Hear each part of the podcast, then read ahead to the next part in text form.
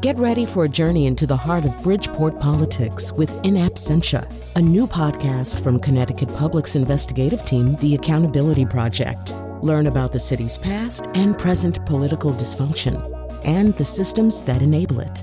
Tune in wherever you get your podcasts. Funding provided by Francisco L. Borges and the Melville Charitable Trust. This is Where We Live. I'm Lucy Nalpathanchil. Human trafficking, when a person is exploited for sex or forced into labor, is a global problem from Connecticut to Bangkok. How many people does this affect? 46 million, according to the Global Slavery Index. Today, where we live, we follow up from an earlier show we aired about human trafficking. Why does the problem persist? Because someone along the supply chain is making money. How much? According to the UN, an estimated $150 billion rather in profits. We'll hear from advocates for survivors as well as experts on ways the public and private sector can work together to combat trafficking on a global scale. Have you thought about whether what you buy or consume could be helping traffickers? If so, what changes would you support? Join the conversation 860-275-7266. As always, you can comment on our website WNPR.org slash where we live. You can find us on Facebook and Twitter at where we live. Later in the hour, we'll turn back to Connecticut and its ongoing budget problems, specifically how the state is privatizing services for the developmentally disabled to save millions. But first, I want to welcome back to our studio Krishna Patel. Thank you so much for having me. Krishna is General Counsel and Justice Initiative Director at Grace Farms Foundation, that's in New Canaan, Connecticut. She's also a former federal prosecutor who's worked on trafficking cases. Um, remind us again, Krishna, when we talk about human trafficking, especially in, in areas of conflict, what are we talking about? We're talking about individuals who are essentially being compelled uh, to engage in some type of work whether uh, in the sex trafficking or in the labor trafficking industry. I think when you distill it to its most essential components, it's compelled work. Uh, it is under some kind of fraud, force, or coercion, uh, and it's clearly against their will. It is, in the truest sense, a modern day form of slavery. I've seen an estimate of 46 million people that are in this modern day slavery. That is correct. And I think uh, if you were to do the math, you're talking about one person essentially out of every 162 people on the planet. What's the percentage of, of these uh, these survivors and, and, victims who are trafficked uh, in the, the sex trade? Because that's often the one that gets the most attention. And I think you know the percentages are different uh, in different parts of the globe. Uh, certainly, we see uh, a gender component with the sex trade. We see far more women and children and where here in the U.S. the numbers seem to be much higher in the sex trafficking industry, on a worldwide basis, forced labor tends to be the, the higher number. Joining us now is Dr. James Cockayne, head of the United Nations University Office in New York. He's also lead author of the report Fighting Human Trafficking and Conflict 10 Ideas for Action by the United Nations Security Council. He joins us from NPR studios in Midtown Manhattan. Welcome to Where We Live. Great to be with you, Lucy. So tell us how this conversation uh, ended up at, at, Grace Farms in New Canaan, Connecticut, and the work of this workshop that helped uh, influence this report. Well, the United Nations has been uh, taking steps to address human trafficking for a long time, for at least the last 15 or 20 years.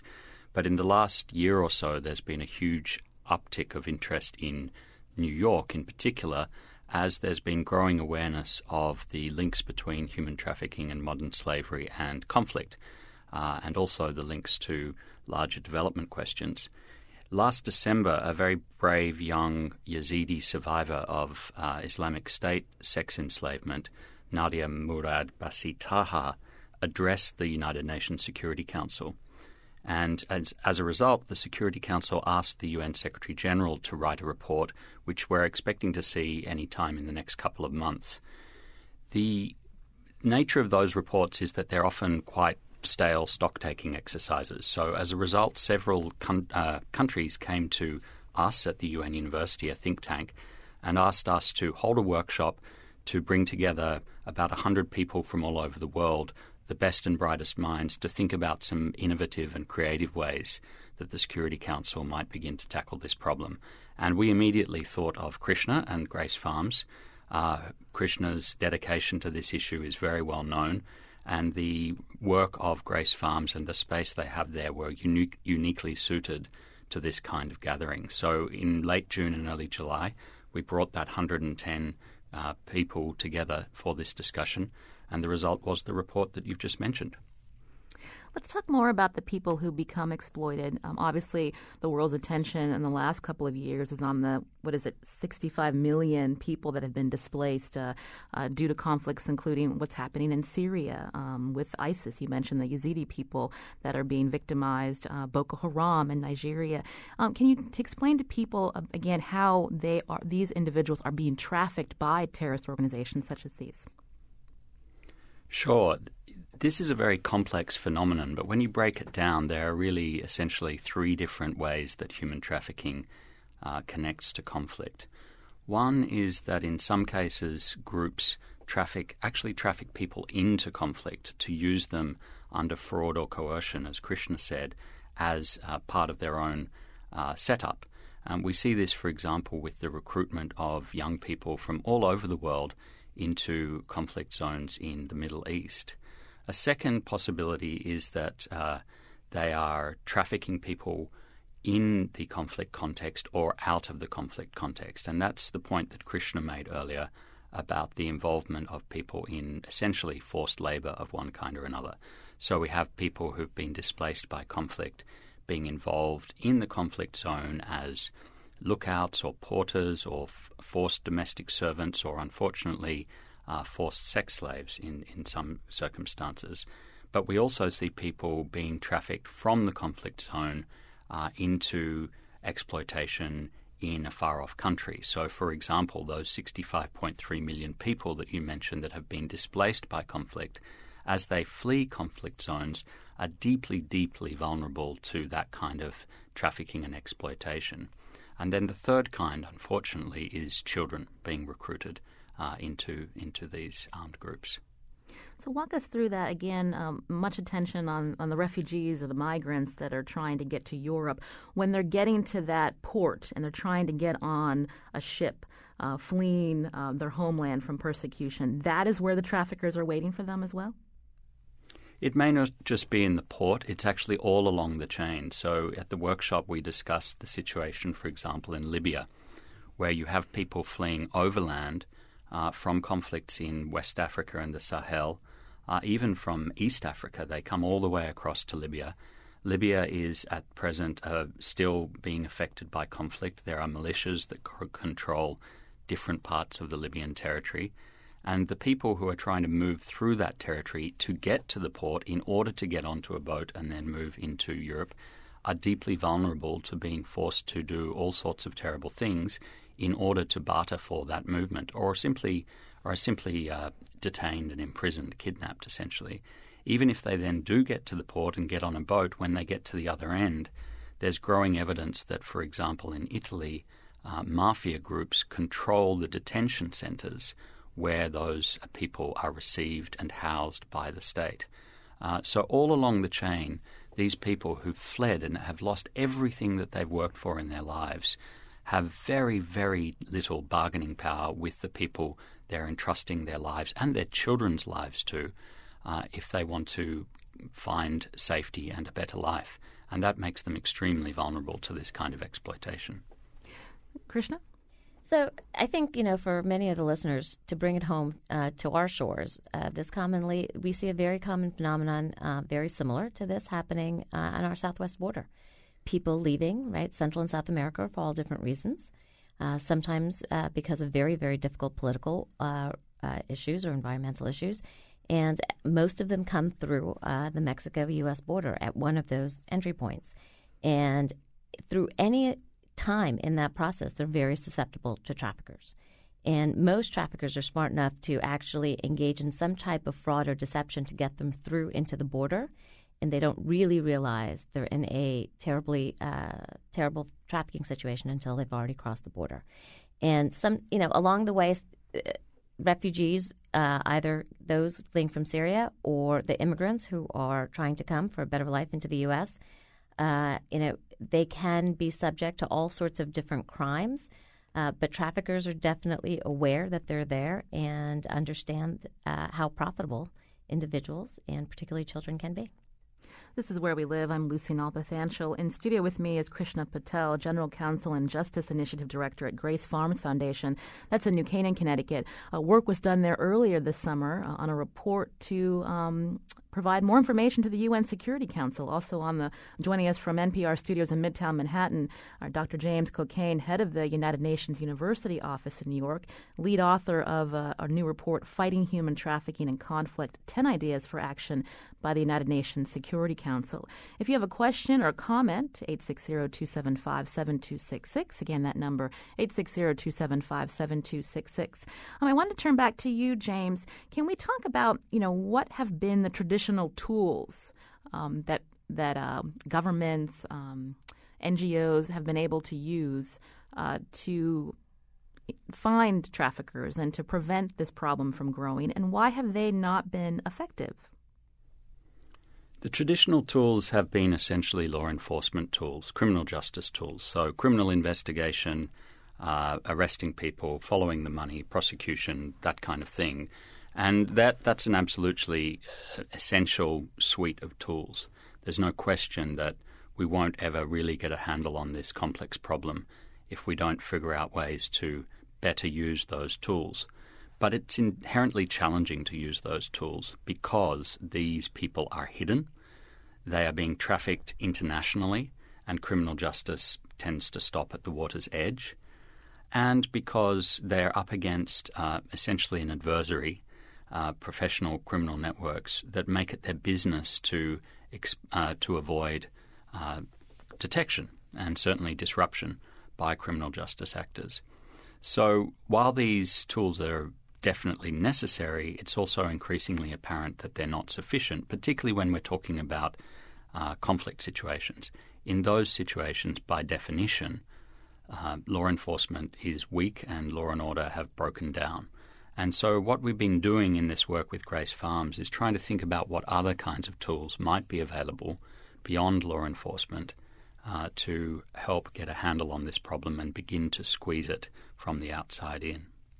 We're going to talk a little bit more about um, some of those uh, new tools in our coming up after the break. But before we get there, again, I keep mentioning this report, James. Can you talk about some of these uh, ideas for action that you've come up with?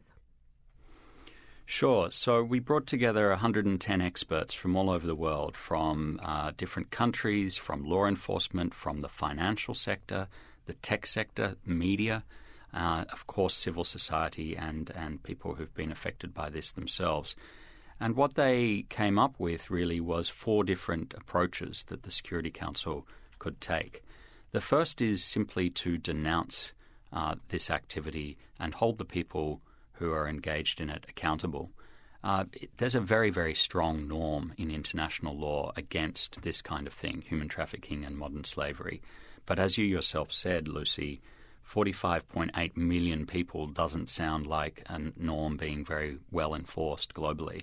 So there's a need to reinforce this norm and to make clear that even if uh, armed groups like Islamic State or in Africa Boko Haram are claiming that slavery is justified, that's just simply not the case. Slavery is, under international law, never justified anywhere at any time for any reason. Um, so, denunciation is the first thing the Security Council could do. The second thing it could do is uh, what we describe as disruption. And that involves monitoring, tracking, uh, looking at where the money from these groups go, uh, and using the tools available to the Council, such as sanctions regimes, to begin to tackle the problem. The third area, and very important, is what's described in the UN as protection. And that means getting out there in the field and finding people who are vulnerable along irregular migration routes, such as Krishna described, and making sure they have the information they need to protect themselves against this kind of exploitation. Uh, there's a lot of creative ways we can do that now, for example, through smartphones finding people who look like, because of their metadata patterns, they may be uh, on the move in an irregular way, they may be in, uh, trying to cross a border, they may be vulnerable to exploitation. We can get that information in front of them, but we haven't really been trying that so far. And finally, the Council should simply keep this on its agenda. There's a lot that the Council could do uh, if it had a framework for action over the longer term. I'm speaking about human trafficking here on WNPR's Where We Live today. Uh, Dr. James Cockayne, head of the United Nations University Office in New York, also Krishna Patel, General Counsel and Justice Initiative Director at Grace Farms Foundation. When we come back from the break, they're going to stick around and we're going to hear about how the private and tech sectors, among others, can help reduce this global problem. This is Where We Live.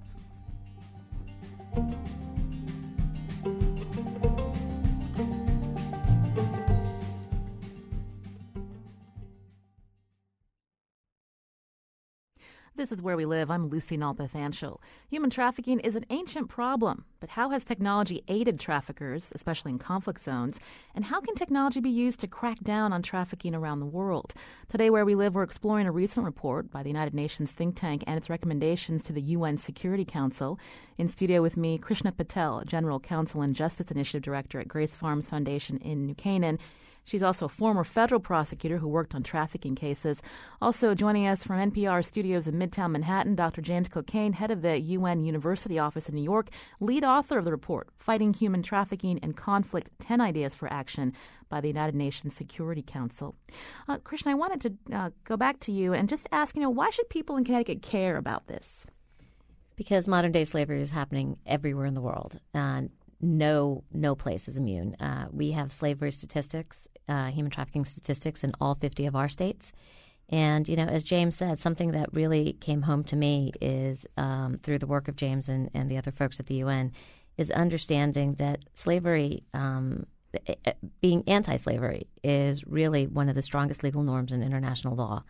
And it is a it is the most brutal and the most horrific of crimes what we are now holding are two contradictory truths the idea that uh, we have such a strong legal norm against slavery and the fact that the possibility is one in every 162 people in our world may be enslaved, including here in the United States, including here in Connecticut. And so every single citizen, I think, has a moral obligation uh, to not only be aware, but to engage in whatever capacity he or she can uh, to continue to support a norm against slavery.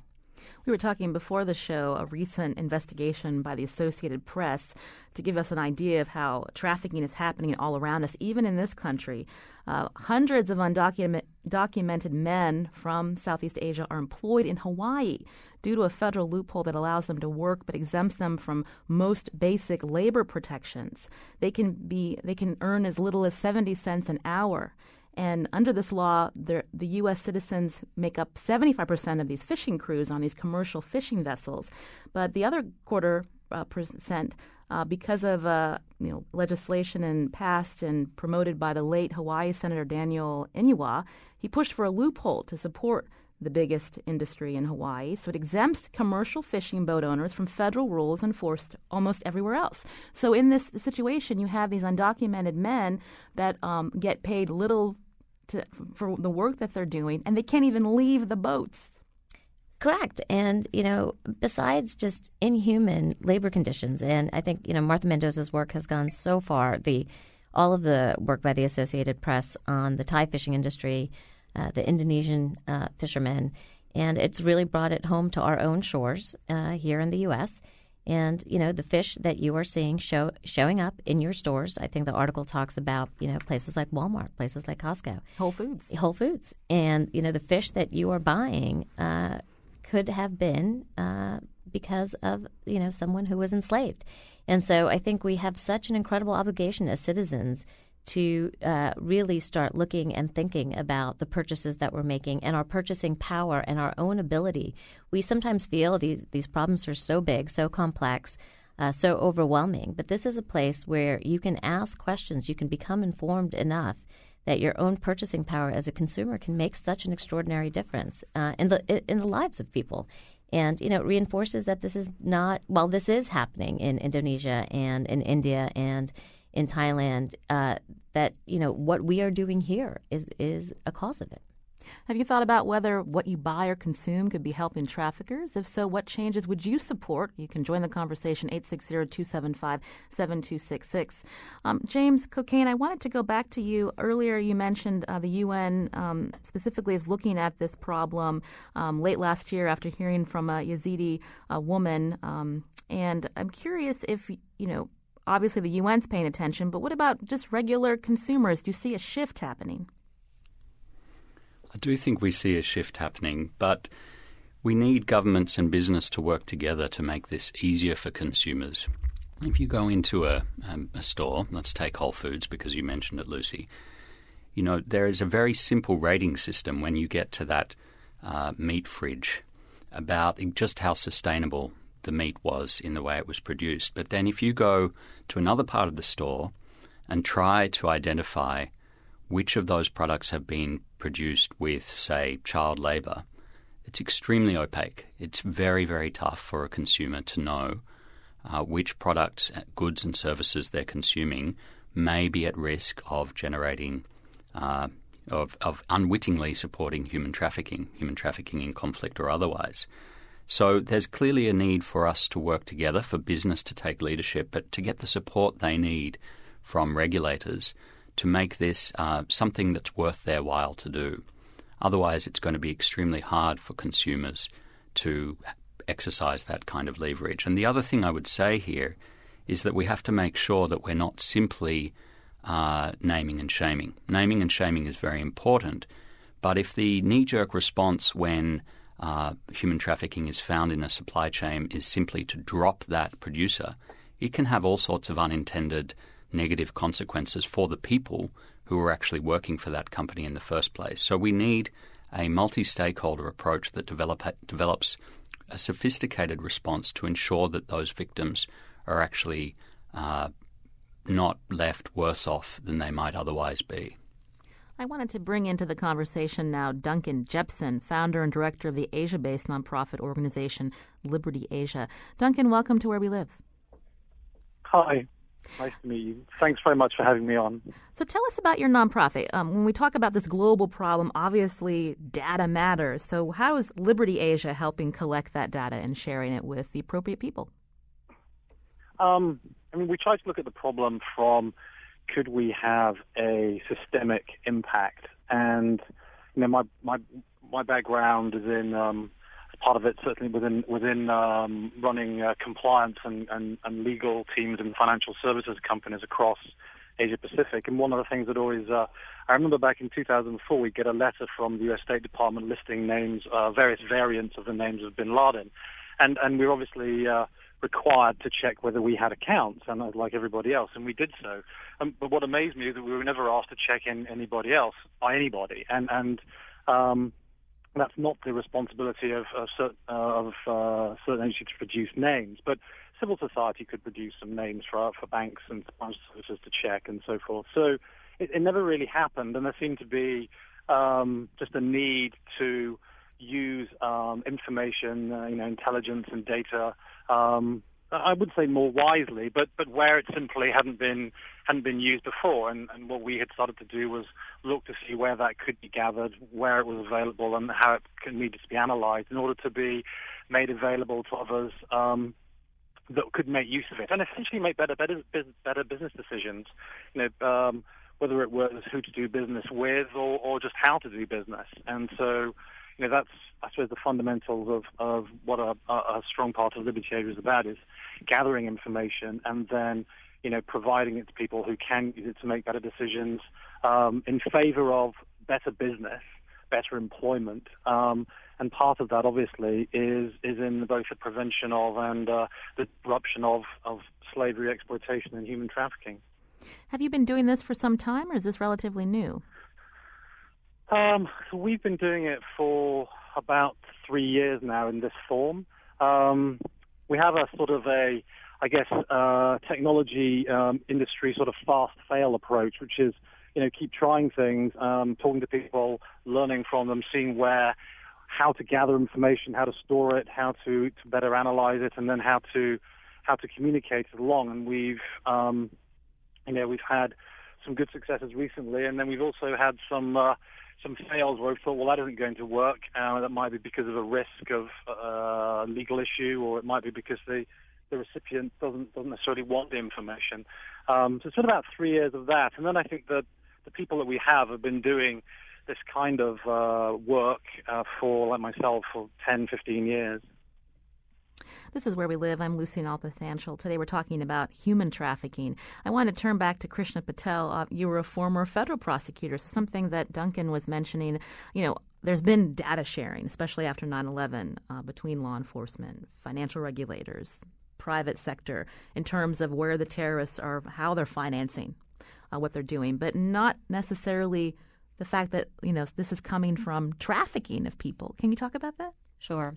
I think you know certainly after 9/11, we uh, we being the U.S. federal government uh, put a tremendous amount of time, resources, and effort. Uh, not only to collaborate better within our internal agencies, whether it be our intelligence and our domestic law enforcement agencies, uh, but spent an enormous effort on uh, collecting, reviewing, and analyzing data to counter terrorists around the world um, in, in the most classic sense. And, you know, I will tell you, uh, terrorism, because your job is to prevent a crime, uh, people don't get to hear when you're successful. Uh, they only get to hear when you're unsuccessful. And the I will, t- you know, I really do believe this is where the U.S. government has done it um, quite well. We, you know, while we have a long way to go, we have done amazing work in, or or had in my prior work, I had seen just tremendous work done and data collection storage was a very, very important part of it. There are important conversations happening, for example, the, the, the civil society, the, the civil rights, private sector side of it, and data, and those continue to need to happen. But the data was in, incredibly effective uh, to counterterrorism. And I think we're seeing some of that play out where our friends in Europe have perhaps not focused as much on data and its capabilities. And what has really, truly been inspiring for me on that front is the artificial intelligence component of data. Uh, however, having said that, as much as trafficking is so tied into uh, terrorism in certain aspects, certainly uh, the, the work that James and the UNU has focused in on, uh, we have not done that same type of work with human trafficking, and we really need to because for all of the reasons that terrorism is so hard, it is – uh, international, it's jurisdiction, uh, cross jurisdictional, it is very clandestine, it's very decentralized. Uh, that's trafficking as well. They're very hard cases to prosecute in the traditional sense. And so, you know, uh, the data I think is a is an exceptionally critically important point to disrupt and counter uh, anti trafficking in the world. So let's talk specifically about one example. Um, you know, having spoken to you in the past, uh, the plight of the Yazidi people and what ISIS is doing to the women and children. Can you um, talk to our listeners about that and how uh, governments could go after how ISIS is financing their organization through trafficking? So um, you know, ISIS and, and ISIL, you know, and their various names, um, uh, specifically with the Yazidis, I think shows you possibly all of the worst horrors of, of trafficking. Um, ISIL has decided that slavery is okay. Um, they are actively and intentionally and willfully uh, abducting and enslaving uh, women, girls, and men, uh, the girls and women into rape camps. And, and the stories are, are beyond horrifying. They are inhuman. Uh, and there's t- two aspects of it it is a psychological weapon of war, destruction of the enemy. Uh, but they are also now, because of the ransoms, being able to finance their operations through trafficking, just purely alone. Uh, they're buying and selling women. And so you're seeing both the financing component as well as the psychological weapon of war component. And when you're looking at ISIS, um, how it may be able to fund itself in other ways, uh, how it's able to get arms and get money, uh, I think that it's very critical. At some point, either the illicit money has to go into a legitimate financial system, or money from a legitimate financial system has to go to buy illicit products. And those are two points where the world and the financial industry and the banking industry and the collaboration between the private and the public becomes so critical to create disruptive um, mechanisms. So, in the same way, for example, as Duncan just pointed out, you know, when the U.S. government wanted information on Osama bin Laden, there, you know, there was nothing. Everything was on the table, including asking every single financial institution to look at every version of every name and family member and associate through the through the banking system and any corporate entity we can do the same thing with traffickers. I'll turn back to Duncan Jepson again, uh, his nonprofit Liberty Asia. Um, tell me again about some of that work um, that you know you're helping uh, with collect and how it's getting shared, you know, to combat? Can it combat something as, as big as ISIS? Well, I mean, I think you know the, the question is, is where does the where does the actual exploitation occur, and where does the money that that, that comes from that exploitation um, arise? And then, of course, it may get channeled back to a variety of destinations, and, and ISIL being one of them, um, Boko Haram, and so forth. And I think the question is, where are the opportunities to make money from exploitation, and where can you make the most money? And you know, as Krishna was saying, that obviously the, the place where it occurs most is where you create something that you can lock in your profits um, into a legitimate market. Obviously, hard to lock in a profit in an illegitimate, an unlawful criminal market because you don't know what's going to occur. But you can do that with the fishing industry. You can do that with mining extraction, so forth. You at some point you're going to get an unlawful deal, and, and that obviously at that point is money laundering, and that's when that's when it starts to get interesting because that that space allows you to identify the activities on the ground, people speaking to victims, understanding what has happened to the victims, and there is information you know the victims have that, and you know anonymously, obviously, can be used then to, to, understand. Okay, if this is a geography, a particular place, as, as James was saying earlier, where law, rule of law has broken down, where corruption is high, the geography is controllable, money can be accessed, both can be moved out and moved in. You know that once you have that environment, then you have an opportunity to do all sorts of things, and one of those things is going to be um, to to exploit to exploit other people um, for gain. And you know, then it becomes an issue for those who work in various uh, areas to think, well, okay, where's that money going? And is it going to terrorists? Is it just going to uh, you know transnational organized crime? Is it going back into the hands of government uh, agencies and um, and politicians? And so there's there's questions to be um, to be asked at all those points, and that's where we need much more data and much more information. And uh, you know, there are people that do have it. It's that not, they don't necessarily um, realize they have it or realize that it's useful to share it. Turn back to Dr. James Cockayne, again, head of the UN University Office in New York, lead author of this report, Fighting Human Trafficking and Conflict 10 Ideas for Action by the United Nations Security Council. Uh, with this new report, how does it build on the work that Liberty Asia is doing, uh, James? Well, the key question here for the Security Council is is business as usual good enough, or do they need to give a nudge, a big signal to states and to the private sector that they want to see a paradigm shift, that they want to see the kind of shoulder being put to the wheel that Krishna described happening after 9 11 around terrorism in this country and, and to some extent abroad? If we got that signal from the Security Council in one form or another, it would have a trickle down effect through the way that states look at the problem and deal with it through the way that the UN's own sanctions committees deal with it. And that sends signals to the private sector to put resources and thought and time and money into finding solutions here. And that's when you're going to start to see the solutions unlocked. And this requires the Security Council to move outside of its comfort zone.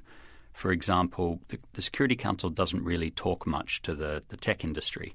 But we know now that, for example, Islamic State is using apps like WhatsApp, uh, Threema, Twitter, Facebook, YouTube uh, to bring to, to recruit and traffic women and children, and then to auction them off. Those companies have a responsibility to respect human rights.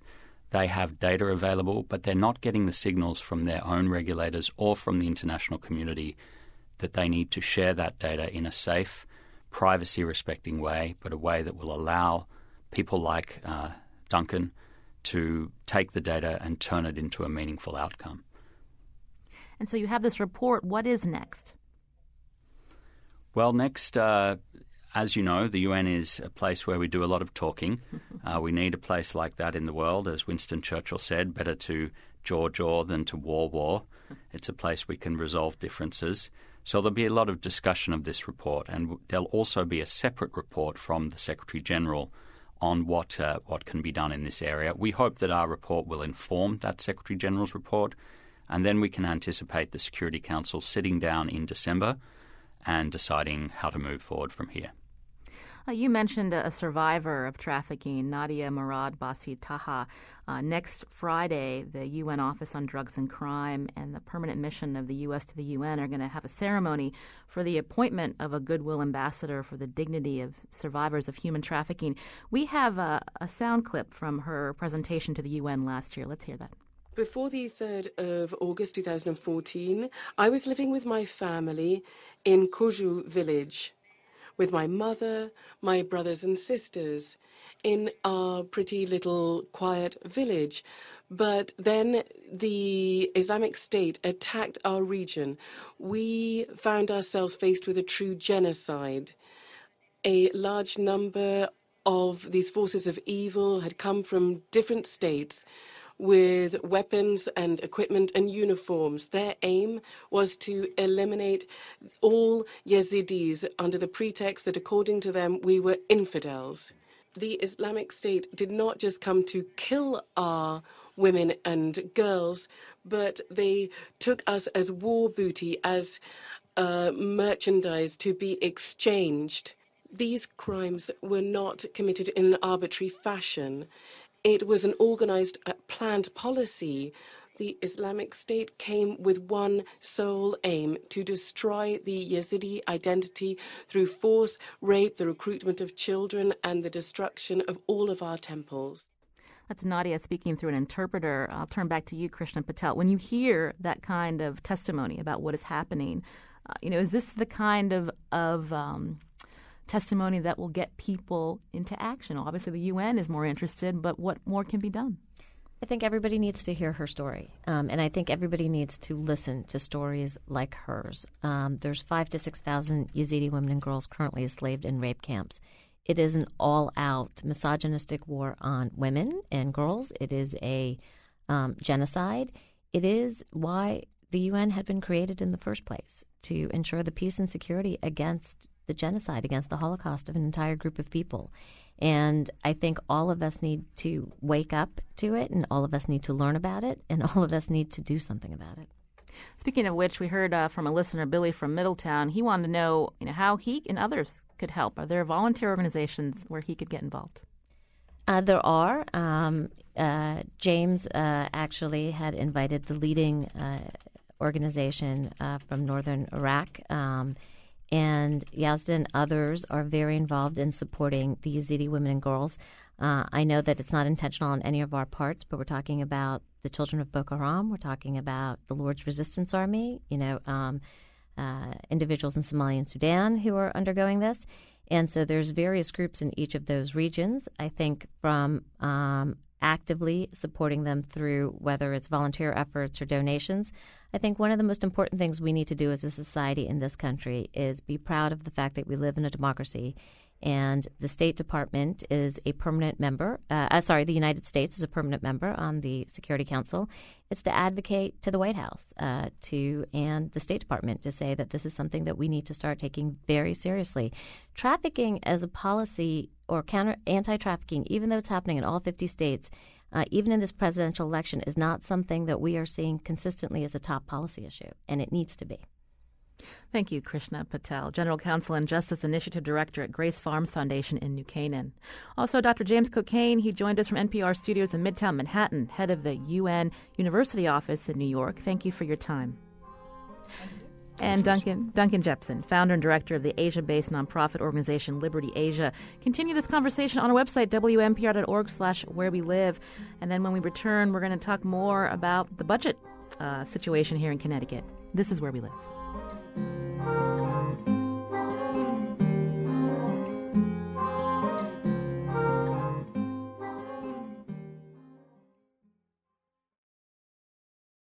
This is Where We Live. I'm Lucy Nalpathanchil. Coming up Thursday, illicit use of prescription drugs has almost tripled among high school students in southeastern Connecticut. That's according to the Southeastern Regional Action Council. On the next Where We Live, we'll explore what schools and communities are doing to combat drug abuse among youth in our state. We'll speak with educators, parents, municipal leaders, and mental health professionals. And we want to hear from you too. That's Thursday. Today, we're shifting back to Connecticut right now and to our state's budget problems. One way Connecticut is saving money is to privatize group homes for people with develop- developmental disabilities. Parents of these adult children are protesting the move. One of them joins us now in studio. Lindsay Matthews is a parent and legal guardian of an adult with developmental disabilities. Lindsay, welcome to Where We Live. Thank you very much, Lucy. It's great to be here. Tell us about your son. Oh, my son. His name is George. Um, he's 51 years old. He can't talk. He can't make decisions about what he wants to eat. He can't button a shirt. He can't put on his shoes. He can't drive. Um, but he can love and um, express himself. Um, you know, even if you make you're able to make a sound, that's not speech. And so for him, not being able to talk means that he doesn't have the power of the word to direct his life, to say what he wants, to say what his life will be. So he's 51. You've needed help uh, throughout the years as you've raised him. Where is he living now? Uh, he's a resident at Brook Street Group Home in Hamden. Um, there are four other housemates. He's been there for quite some time, almost 20 years. And uh, this is his home, away from home, of course. Um, and it's my home because he's there and because the people who take ca- such good care of him are my family. So I'm reading he has cerebral palsy and has uh, profound intellectual impairments. If you didn't have this group home to help your son, I mean, what what would be the alternative? Well, you know the way I look at it is uh, to have George receive the services of DDS is it's not voluntary. I've had people say to me, "Well, if you don't like the services or what's happening in DDS, then just take them out." DDS services are voluntary to people who are in the 1% because they can afford any kinds of services that their handicapped or dis- disabled, um, disadvantaged child can needs. But for the rest of us, we need DDS as a core service for the state of Connecticut. To me, DDS, the Department of Developmental Services, is part of the commons. In the same way that Social Security is part of the commons, that unemployment is part of the commons, that our public roads are part of the commons, they're there for everyone who need them. And right now, uh, we have some serious problems in Connecticut making sure that that happens. I wanted to bring into the conversation on the phone with us Michelle Sorensen. She works at the group home uh, where George is, uh, Brook Street Group Home in Hamden. Michelle, welcome to Where We Live. Hi, how are you? Thank you for having me. So tell us about um, your relationship with George and, and the other adults that you're helping there. Um, I love my job. It's not a job. They are, um, I actually look forward to going there. I, I love their smiles. Uh, I enjoy what I do. Um, it's we're just very close. We're very close knit. It, it's uh, as Lindsay said, we're a family. We know the little quirks that everybody has. We like to tease each other, but when it comes down to it, Brook Street is a group home with 24 hours, um, seven days a week medical care. The individuals that I serve are nonverbal. Um, some are wheelchair bedbound, and it, it's a total care facility and they depend on us, the staff, for all their needs. Um, things that we take for granted, like Lindsay had said, you know, making breakfast, lunch, dinner. Um, you know, if they're sick, Lindsay had said making a noise. Well, different individuals, the way they look, a twitch in their eye, uh, a cough or clearing of the throat, that lets us know that there's something wrong with them. That lets me know that there's an individual who's in crisis and that needs medical attention right away. You've so, worked at um, you've worked at Brook Street Group Home for how long? Um, six years. I've been with the state of Connecticut mm-hmm. for just over 18 years so, with the Department of Disability Services. Okay, so you are an employee of the state. So with this privatization, what does that mean for your job? That I, I'll eventually lose my job, and when I lose it, um, then I'll just be on the unemployment line getting, you know, state funding um, as far as, you know, Medicare, or not Medicare, excuse me, as far as medical um, needs, maybe the Husky uh, situation, because there's, you know, there's nothing more that um, that is out there for me once my I lose my job. But it really isn't about me losing my job. Um, if I may, it's about what's going to happen to the individuals that I serve. Let's That's what's more bothersome to me, to be honest with you. Um, I, you know, the continuity of care is on my mind. How um, how are they going to know these individuals? The private group homes, that private sector has a hundred percent turnaround rate. So how is the continuity of care going to be established? Where is the trust that's going to be formed? Where is the love? Where is that family aspect that Brook Street has been known for? Um, that's what's bothersome to me when we talk about privatization of our group home or any of the other group homes that they're trying that the governor thinks we should close. Uh, Lindsay Matthews, again, is in studio with us. She's a parent and legal guardian of an adult with developmental disabilities named George. You filed a lawsuit against the state. Tell us about that, Lindsay. Yes. Um, I think you asked me earlier what, what made me do it. Um, and I have to say, in one word, anger. And there's probably a more sophisticated word, which is righteous indignation. Um, and the lawsuit was filed um, in two, uh, last week, and it's there are two main issues. One is to stop the priv- privatized care uh, for my son George, which I have objected to. And the second part is my right to privacy under HIPAA uh, law that protects George's medical records from being shared with shoppers who would like to have a contract with Brook Street Group Home. I just wanted to get back to that and say that um, Brook Street uh, was very uh, attractive to what I call shoppers. Um, nonprofit organizations, which, by the way, are non not totally nonprofit. They are also ours in the sense that our tax dollars go to fund them. So um, the the the most one of the most egregious things that I can think of right now is the the lack of respect for my wishes and that George not be in a private situation.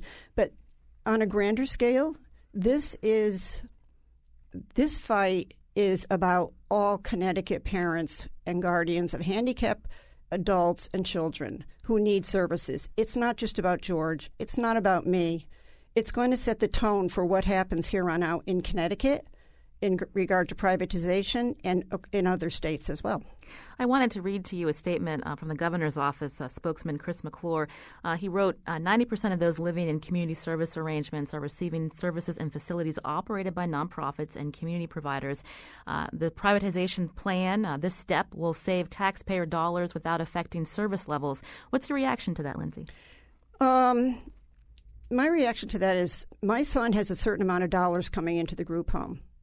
And DD, because he's handicapped, he's not at a resort or a club med. He's he gets this money as a benefit to to to mitigate the problems that he's he's facing as a handicapped individual, and to say that um, that this is you know a move that's similar or equal to um, what he's receiving now is ludicrous. The money that he's being quote sold for to the private com- enterprises nonprofits is being almost halved. If, and you can hear them saying you know um, dds saying that this is going to cost a lot less. Well maybe maybe because um, our idea is to keep the workers who are in the group homes now all 30 of them and ours included keep them there. Let them work and work for the private company let them have their union contract enforced. Um, and if there are some openings, then let them come from the nonprofits. Um, that's the way we see is that's the best solution for us right now, and that's to me the most cost saving um, road to go on. Uh, Lindsay, I assume that you've been a resident of, of, Connecticut for some time. You know about the budget problems. Um, it's only going to worsen in the out years. I mean, are Connecticut's hands tied in terms of having to look at steps like privatization to provide services to people like your son George, but to also, you know, they've got to figure out a way to get out of the red. What do you say to that? We have about a minute. Um, it's endless war. That's the problem. That's the elephant in the room. Endless wars are killing us. They're sapping us of all of our resources. So that's the big picture. Is every state dealing with these problems? Absolutely. Is it a trend? Well, yes, it's a trend. Does it have to continue? No, absolutely not. Um, another component of the endless war problem that's draining us um, is the fact in Connecticut that the, the wealthy, the 1%, are not paying their fair share of taxes. Taxes, and I really get it when the legislators say uh, we don't have the revenue, and we don't, but we have to get it. That's Lindsay Matthews, a parent and legal guardian of George, an adult with developmental disabilities. Thank you, Lindsay, for just telling us a part of your story. Thank you so much for having me, Lucy. Also, Michelle Sorensen, who works at that group home where George has been cared for, Brook Street Group Home in Hamden, slated for privatization later this month. Uh, we'll continue the story um, as uh, the, the weeks and months continue, but I appreciate your time, Michelle. Thank you very much. This, this is where we live.